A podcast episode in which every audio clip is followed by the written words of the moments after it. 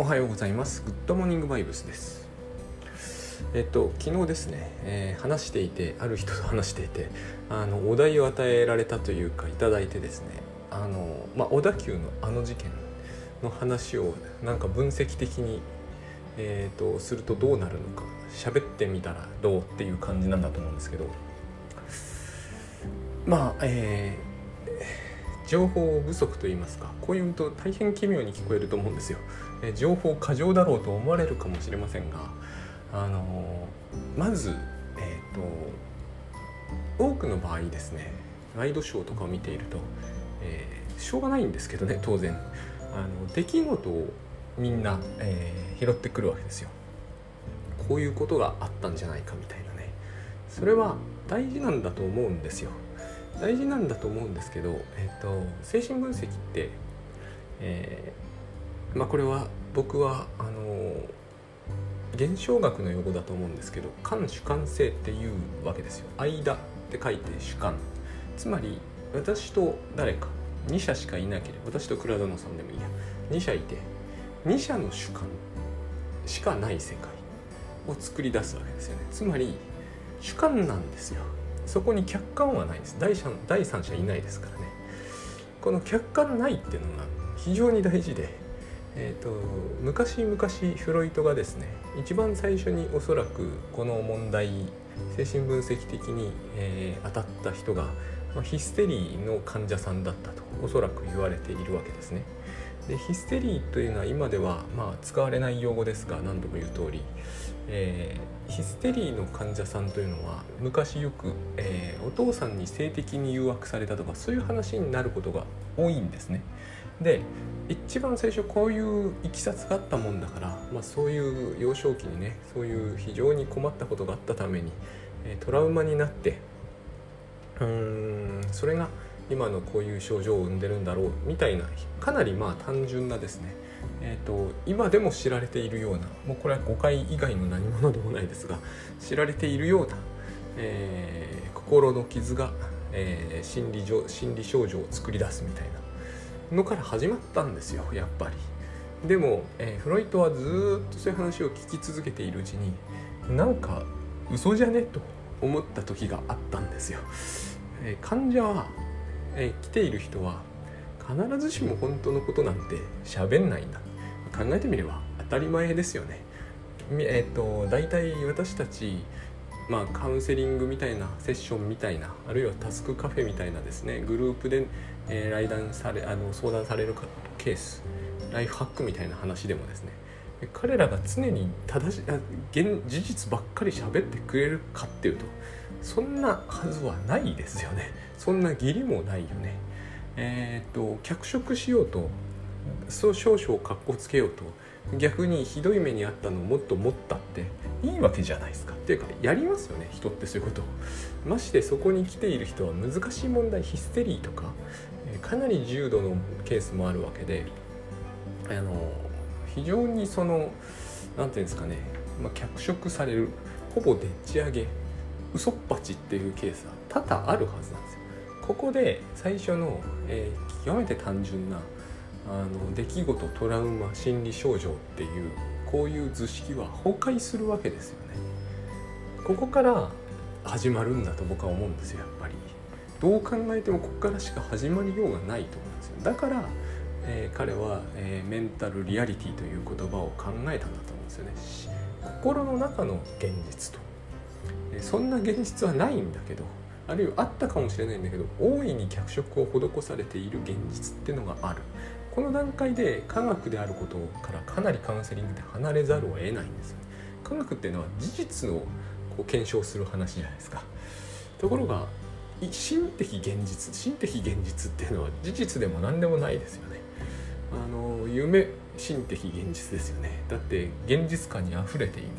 しかし心の中にしかない。だから心的現実。あのグッドバイブスでいうイリュージョン。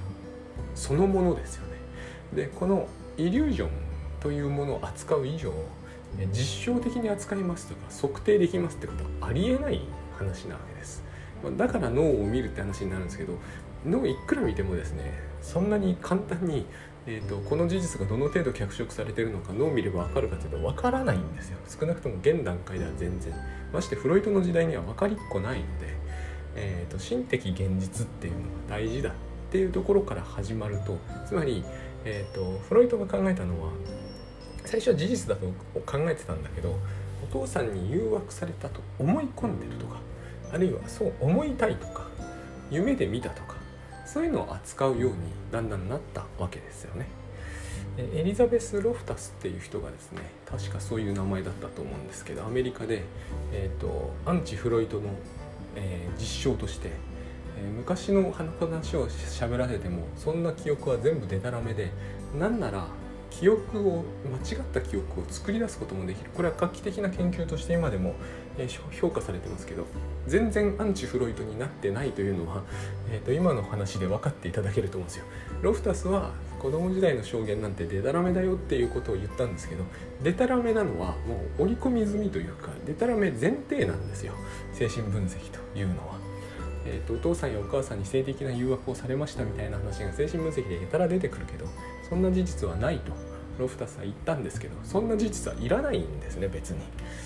本人がどう思ってるか。ないしは、えーと、そんな事実はないと100も承知で本人が何を喋り出すか。そういうことが全部大事なんですよ。で盛大にまたえー、なんていうのかな。あの脱線しておりますけどつまり出来事を追っても無駄なんですよ。という出来事があったから私はこうなりましたって話をただしてもあその人はこうなりましたって話を客観的にやってもダメで僕はダメだと思うんですね。えー、何度かこの番組でもお話ししてる通り私と母の関係にはいろんなこう当然なんですけどいろんなことがあったわけです。けどこれは私の心的現実なんですよ。事実だとは誰も言ってないんですね。非常にこれは重要なことで、えーと昔こういうことがあったとかお父さんとお母さんが喧嘩したとかあったかどうかはほぼどうでもいいんですよ。で喧嘩すると子供の心を傷つくとかそんな事実はないんですよ。まあないと言い切るとちょっと語弊があるかもしれないですけどそうとは限んないんですね。だってそれをどう解釈するかっていう話の方がはるかにその種のケースでは問題になってくるんでそれもたった一度なのかとか年がら年中なのかとか、えーと、といろいろあるわけですよね。私の心理状態とか私が遺伝してきている脳の在り方とかによっても全然違う結果が出るんでだから科学的な分析に向かないし、えーと、子育て理論みたいな話も簡単にはいかないわけですね。だからあのその、えー、今回のあの悲惨な事件の件を取ってみてもですねあのまず言えることはその人がそのことをどういうふうに定義づけているのかとえーと、勝ち組とかっていう言葉も出ましたけれども勝ち組って何なんだと。多分私が考えるようなのと違うと思うんですよね。多分違うと思うんですよ。僕はそれについて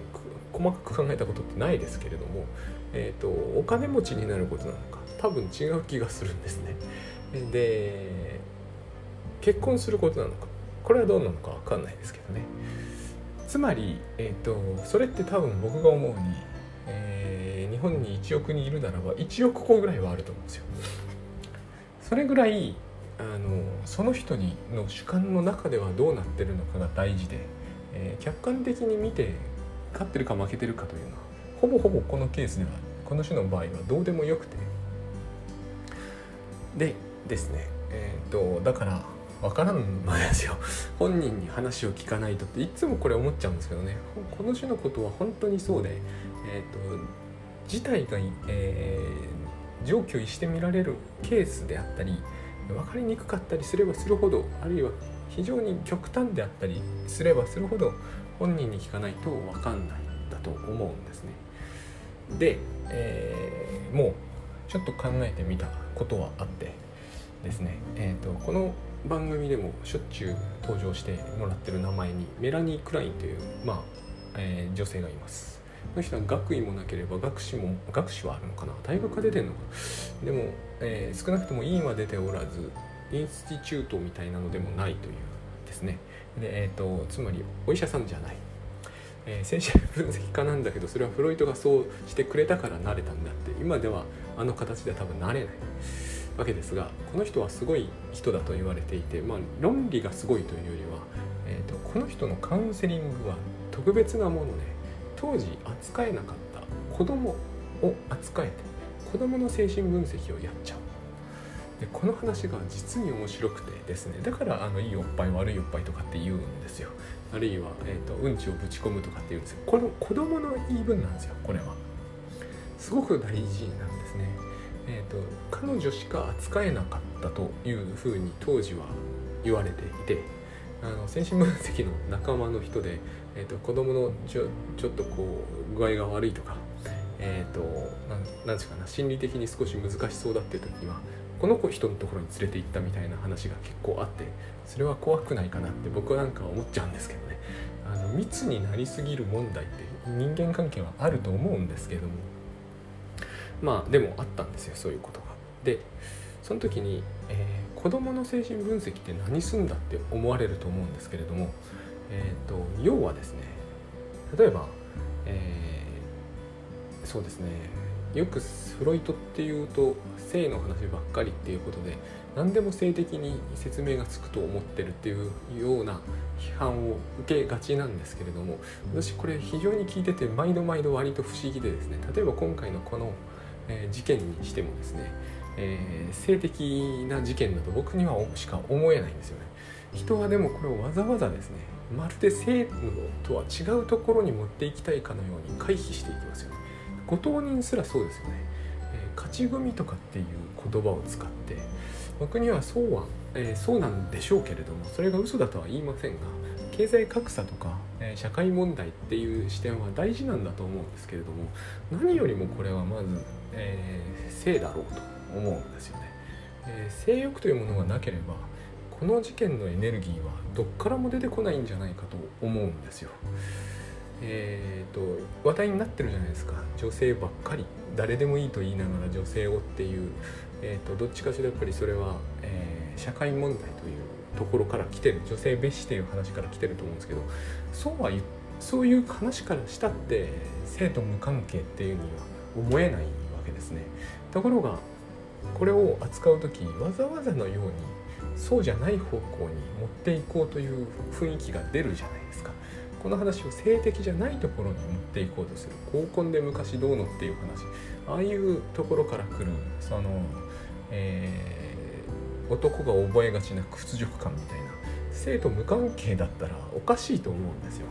だけど性じゃない方向に。僕らは、えーと性をまともに取り扱うのがとっても苦手だなって思うんですよね。ああいうのを見ていると。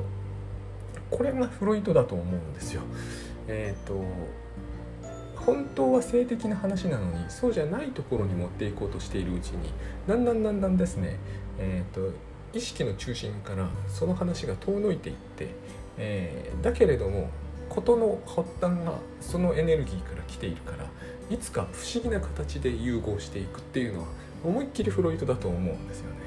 えーと、何でも性でっていう前に性で片付く話を違う話に持っていってしまうというそのそうしたいという気持ちは何でなんだっていうことが大事だと思うんですね。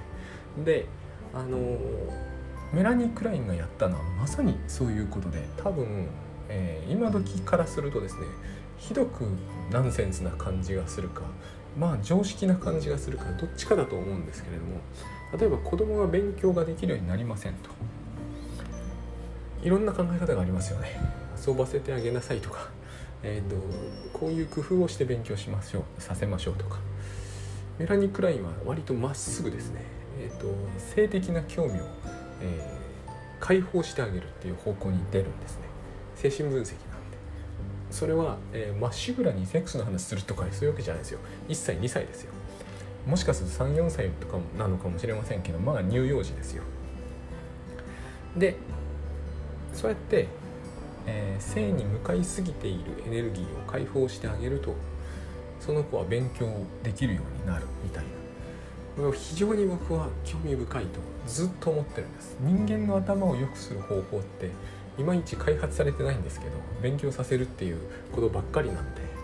えー、計算いっぱいしてれば頭が良くなるかどうかは大いに疑わしいじゃないですか。でも僕はこの考え方はすごいなと思うんですよ。幼児向けとはいえあるじゃないですか、えー、入試の頃に特に大学入試の頃ですよ。えーと、エッチなことばっかりに興味があって勉強に手がつきません。同じなんですよこれを。これを2歳児とかに適用したんですねメラニー・クラインは。1900年代初頭ですからね。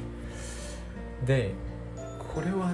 中中盤ぐらいか。1900年中盤ぐらいか。だからナチスドイツの頃なんですよね。あのでこの話を私は、えー、今回のケースですごく感じるところがあって要はですねあのよく興味の範囲を絞るっていう考え方がありますよね。ライフハックなんかでもよく出てくるんですよ。えーと、いろんなものに興味を拡散させるのをやめて興味の対象を絞ろうと。それをやった挙句のめったにそういうことはないかもしれませんけどそれをやった挙句起こることってあるような気がするんですね。あの大体なんで受験勉強ばっかりやってるとそういうえ性的な方ばっかりが興味を持って勉強が手につかなくなったりするのかって考えるとそういうことなんじゃないかと思うんです。あの興味の範囲を絞ろうとするということは、えー、まずやりたくもないことに無理やりリビドっていうのかな向かわせようとするのと,、えーと、その反動で何、えー、て言うんですかねえー、その反動で巨大なエネルギーが、えーと、ある種のことにしか向かわなくなっちゃうつまりあの一つのことにエネルギーを集約させるってまずいと思うんですよ。昨日たまたまですけど一発逆転みたいな話をしましたが、えーと、あれってギャンブルにしか興味が持てない状態っていうのはきっと来ると思うんですねでそうなった時ギャンブルが楽しいかというと、まあ、これはあの倉園慶三さんに伺った件なんで話なんですけど楽しくなくなるみたいなんですよ。でこれってよくわかる気がするんですよね。あの先日オリンピックでも言ってましたよね楽しい日が一日もなかったみたい辛いことばっかりだ僕は、えっと、一つのことに興味を集中させた結果に、えー、私たちの身体っていうのは多分耐え難くなっていって楽しくも何ともなくなると思うんですね。えーと、興味っていうのは拡散しているから楽しいんだと思うんですよ。興味が一点に集中してしまうとあるいはさせようとしてしまうと多分それは2つぐらいのものに、えーと、なっていってだから勉強と性みたいなね。どっちも全然楽しくないですよあの時代って。僕の経験では。僕は絶対ああいうことはすまいといつも思ってるんですよね。ライフハックで何と言われていようと。興味の対象を人為的に絞るっていうのはそういう事態を招くと思うんですよ。あの多すぎるエネルギーってダメだと思うんですね。ある意味。でオリンピックで筋トレとかの場合は必要でしょうけど、えーと、よほどのことがない限りそんなのいらないと思うんですよ。よくありますよね。あの大学の先生とかで論文を書くことだけに集中したりとか。僕はいつもそれに、えーと、何のかんのと言って少しずつ、えーと、それに対して、えー、何ですかね。そういう相談をいただいた時はこうなんてそのまま言いにくいんで拡散させる方向に持っていこうとするんですけどね拡散させてれば書けるはずなんですが、えーと、ここを頭で考えると逆にしちゃうんですよね。えーと一点集中すればうまくいくっていうふうになぜか思われてるんですよ。えっと、うちの子を見ててもそうなんですよどうしてもじわりじわりと中学受験ですけどねじわりじわりとこの時期まで来るともう勉強だけをに集中させようと,、えっと塾とか周りはしがちじゃないですか。私あのあの時期が一番伸びないような気がしてるんです。あの何て言うんですかね。体が耐えられなくなるっていうのかな。フロイト的な用語を使うとリビドが一点に集中しすぎるとえーと、多分快楽を感じられるポイントを通り越しちゃうんだと思うんですね。そんなのを毎日毎日やってたらもう苦行でしかなくなっちゃうんですよどんなこともきっと。つまり一日中勉強やってるから苦行なんじゃなくてえっ、ー、と興味の集中度が高すぎるから苦行になっちゃうと思うんですね。あのこれがですね、えー、いろんなことに起きると思うんですよ。結局オリンピックっていうものがそうであるように、えー、グッドバイブスでいうところの意味付けですけど価値づけとも言ってもいいと思うんですが、要するに、えー、これには価値がありそれ以外には価値がないっていう心理状態を作り出すわけですよね。えー、金メダルに価値があるわけですよ。自分のやってる種目のね。一点集中するわけですよね。そうしないと取れませんもんねこのレベルでは。だから楽しくなくなるんだと思うんです。でそして、えー、とそういうあのライフスタイルにしちゃう。そうすることであのなんていうのかな。えっ、とあドッグイザドッグイザドッグですよ。昨日言った感じで言うと。八方塞ぐんだと思うんですよ。一点以外の八方が塞がれるんですよね。あの心理状態っていうのは私は、えーと、健全だからみんなはいいものとして称賛しているけど多分あんまり変わらないと思うんですね。八方塞がりの状態と。犬は犬であるわ犬であるわ。犬であるの世界。だって金メダルは金メダルは金メダルはじゃないですか。なんというかそういうものを感じざるを得ないんですよね。でこの話がどういうふうに、えーと、関係してくるかというとつまり幼児が性に興味を持っちゃうとこれが起こるとメラニー・クラインが感じたのか知りませんが多分そういうようなことなんだと思うんですね。えーと、幼児が本格的に性に興味を持っちゃうとそうでなくても性的ですからあのうんこドリルってご存知あるか知りませんがあの小学生の間で結構流行っていて、えー、要するに漢字のドリルにひたすらうんこの絵が描いてあるだけなんですけどめちゃくちゃ人気があってこれやってる子は漢字大体伸びるんですよ。まあ、これがメラニー・クラインのやったことだろうなってあれを見るたびに思うんですうちの子これ嫌いで なんか潔癖なんだなと思いますねそういうところが。えっ、と妻が嫌いというわけじゃないんですよ。うちの子だけが嫌いなんですよ。私は別にどっちでもいいと思うんだけれどもこれで点が取れるぐらいだったらこれはいらないっていうこれもすごいなって思うんですけれども、まあ、そういう子はこれじゃ点取れないだろうなと思うんで別にいいんですがつまりえっ、ー、と誰かが言ったんですよね、よえーと小さいことはエッチ比べだと。頭の中エッチなことしかないんだと。あのうんことか大好きですよね。そういうことなんですよ。だけれどもそれはほどほどであって子供の興味って拡散しやすいじゃないですか。すぐ積み木手に取ってあの1歳児とかですよ。すぐ積み木手に取っては、えーと、何かやり始めたり何か食べてみたりもうとにかく拡散してますよね。これが一点に集まり始めると多分いいことないんですよね。でこれは僕は成人してもあんま変わんないんじゃないかと思うんですよ。とにかく集めたがるっていうのは要注意な感じがあってだからそのオリンピックみたいな特殊事情じゃない限りはやめといた方がいいとしか思えない。僕自身の経験から言っても受験時代でしょう。大学時代彼女欲しくて仕方がなかった時代も一点に集中しがちだったわけですよね結局。で留学時代はもう心理学しかやんないような英語と心理学ばっかり。いい思い出少ないですもん。でやってた時本当嫌だったって感じがあるんであれがいいとは思えないんですよね。しょうがなくやるのは、まあ、しょうがないと思うんですけど好きでやるやいやなんつうんですかね。えーと、やらなくていい時までやるようなことじゃないなと。私今本書く時、えーと、本のことっていうのは1日30分以上意識しないように大体決めてるんです。せいぜい1時間までにしておくと。昔はこれを何時になればや必ずやるとかタスクシュートに乗っけてるっていう話してたんだけど違うなと思うようになったタスクシュートはやってるんだけどこの原稿に関して言うと一番僕が正解だと思ってるのはそれ以上やっちゃダメだっていうふうに限定するのがいいと思ってます。えーと、だから1時間経っても書けなかったらもうその日は書かない。これが一番ある意味進むんですよね、えーと、書く内容はノープランなんで何も考えてないんですよ。その場で考えてその場で書く。でしかも区切るんですよ。時間を。最大でもこんだけと。それ以上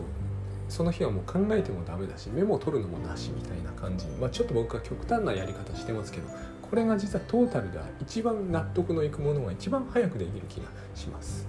よく考えてみるとおかしいんですよ。散歩中にメモっておいたものを集めておいて、えーと、本にかける時間を最大限にすれば進むっていうのは。なんか僕のやってる方法も納得いかれないと思うんだけれども、えー、その散歩中の方法が納得いくっていうのも同じぐらいと根拠は怪しげだとは思いますね。であのー、そうだから今回の事件のことで一番僕が思ったのはそのメラニー・クラインの、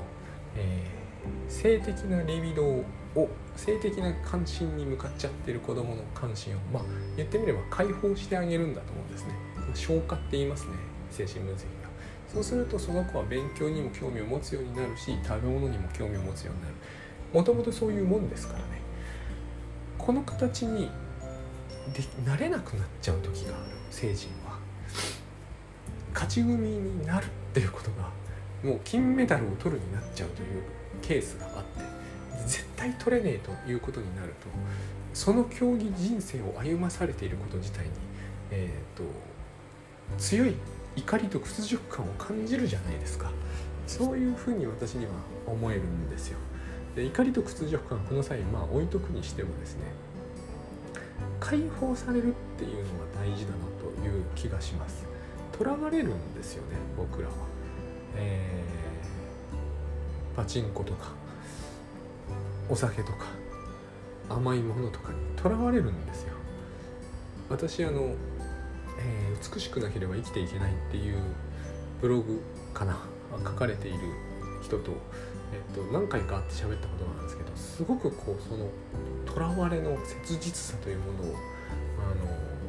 の教えてもらったんですよ。あそういう風になるんだと。でもそれはやっぱりあれだなと。何でも同じだなと思いました。美しくなければっていうのも。この話は、えーと、勝ち組とかはどうでもいいんですよ。男性とかもどうでもよくはないんでしょうけれどもまあまあ置いといて。まず美しくあるということが何より大事だっていうような、えーと、そのあドッグイズはドッグイズはドッグですね。犬は犬であるは犬であるそれ以外ない人生になる。美しくなければ美しくなければっていうのが、まあ、金メダル以外は何にも興味がないっていうのと全く同じですよね。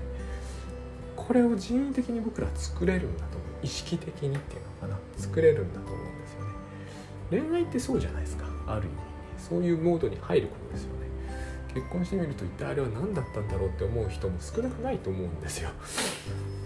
でそれは夢を見ている状態と何ら変わらないと思うんですけどこの夢の見方はですね片目つぶって覗き穴を穴開けて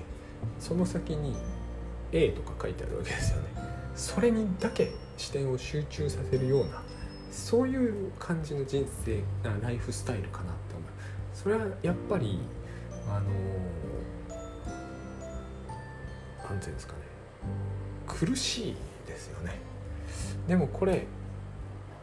すぐにやめられるはずなんですよ。本当はだからここで養育歴とか、えーと、お母さんについてどう思ったかとか何があったと感じているかとかが大事になってくるんだけどそういう情報がない場合言えることはいやあの覗き穴から離れてそれを見る見なければそれを見ることに価値があると思うのをやめましょうに尽きると思うんですよね。だから僕はすごい不思議な感じがすると思われると思うんですけど私が考えたのはですねえっとこの人がそういうふうになった時勝ち組でなければならんってなった時、えー、は大学の先生が論文を書き上げなければ、えー、死ぬって思ってる知らないんですよ。死ぬって思ってるのと同じだと思うんですよねで意外にそういうふうに考えられると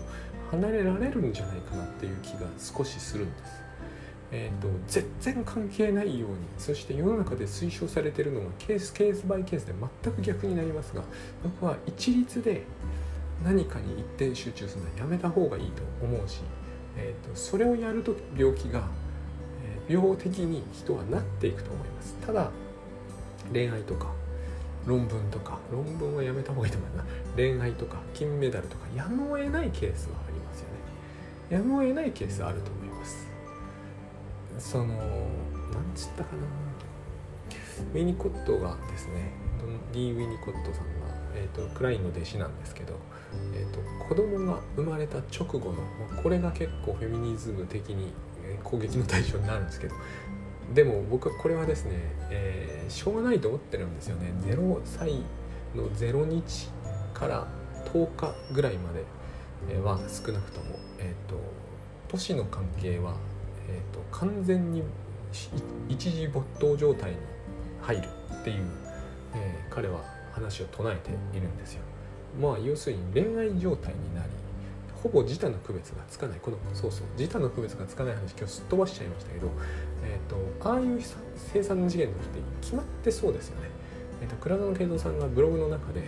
えーと、他人の人生は他人のものですそれで何の問題があるでしょうって書いてあったんですけどさらっと書いてるけれどもこうならないケースがとっても多いなっていうのをあれを読んだ時僕は毎回思っていたんです何度か読んで。えーと、まさに、えーと典型的な勝ち組は自分にとって、えーと、〇〇だっていう強烈に関係づけてしまいますよね。でも私たちこれ頻繁にやってる気がするんですよ。今みたいなのでないにしても、えーと、人にという顔をされるようなことはできないとかって言うじゃないですか、えーと、こういうことをすると人に〇〇と思われるって言うじゃないですか。その人が〇〇と思うっていうことと自分の価値が直結してますよねそういう時って。他人の人生は他人のものっていうのは完全に他人がどう感じるとかどう思うとかどのように言うっていうのは、えーと、他人100%他人の、えー、コントロール下にあっていいものだっていう感じじゃないですか僕はこの感覚だけでいるのが一番いいといつも思ってるんですが、えーと、大体そうじゃない話をされるのでモラルまで絡めてそうじゃないってことになるんですよね。えーと、何々そんなことをするとと思われるよっていうその相手がどう思おうと相手の自由じゃないですか。僕この非常に思うのはモラルにですね何て言うんですかね。そのよくあるんですよね。他人の余計な面倒まで見ようとしないっていうのは大事だと思うんですよ。他人がどう感じるとか、えー、どう思うとかはその人の自由なんだと思うんですよ。あの権利なんだと思うんですね。それが認められなくなるというのはつまりどこかで自他がつながっちゃってるってことなんですよね。でそのつながりというものこれ一つ意識となんかこう混同されそうであれなんですけどこれは一つ意識とは僕は全く別のもんだと思うんですよね。えー、勝手な意味付けなんですよ。他人の顔色に対する勝手な意味付けで、えーと、つながってないものをつないじゃうんですよねそこで。人と自分がつながってると思うからそういう問題が起こるわけじゃないですか。で恋愛状態の時っていうのは不思議とそれがですね幻想なんだけど現実のように思えてくるんですよ。さっき言った、えーと、子供が0歳1日目2日目の時に母子関係はほぼ恋愛状態に入るっていうのはそういう話なんですよ。目と目で見つめ合うみたいな時間がぐっとこう何て言うんですかねただ見ていてニコニコしてるとかではないんですよね。その人たちだけの世界になってしまう。これをただやむを得ずやる時はあると思うんだけど僕らこれを、えー、極力少なくした方がいいだろうなと思ってます。私は、えー、そういう母子のとか金メダルとか恋愛とかごく一時的な状態であるべきなんですよ。きっとそういうのはですね。あの私なんかのですと新車買った直後とかなんかこう車と自分が変な一体感を持っちゃってちょっと傷つくともうなんか心が痛むみたいなああいう感じになる時が似てると思います。でそんなことありえないわけなんですよね。今だったらだって別にね車とにそこまでもう惚れ込みないんで新車じゃなくなるとそうなんですよ。人ってそういうもんなんですよね。だから一時的没頭みたいなそれに一位先進しちゃう何かこう一点集中しちゃうみたいなのっていうのは、えーと、よほどの事情があればやるべきだと思うんですけどそうでないならばまあ要注意だなと思います。でそのことは特に対人関係になった場合に、えーと、自他の領域が自他の境界が狂ってきた時僕本当こう思うんですよ。グッドバイブスというところの、えーと、依頼を受けたら対応するっていうのと約束を必ず守るっていうのと反対は成立しないと思うんですね。人が約束を守ろうと守る前とそれはその人の自由じゃないですか。こう思っておかないと,、えーと、相手の行為が自分の価値を決定できるか少なくとも強く影響を与えるそういう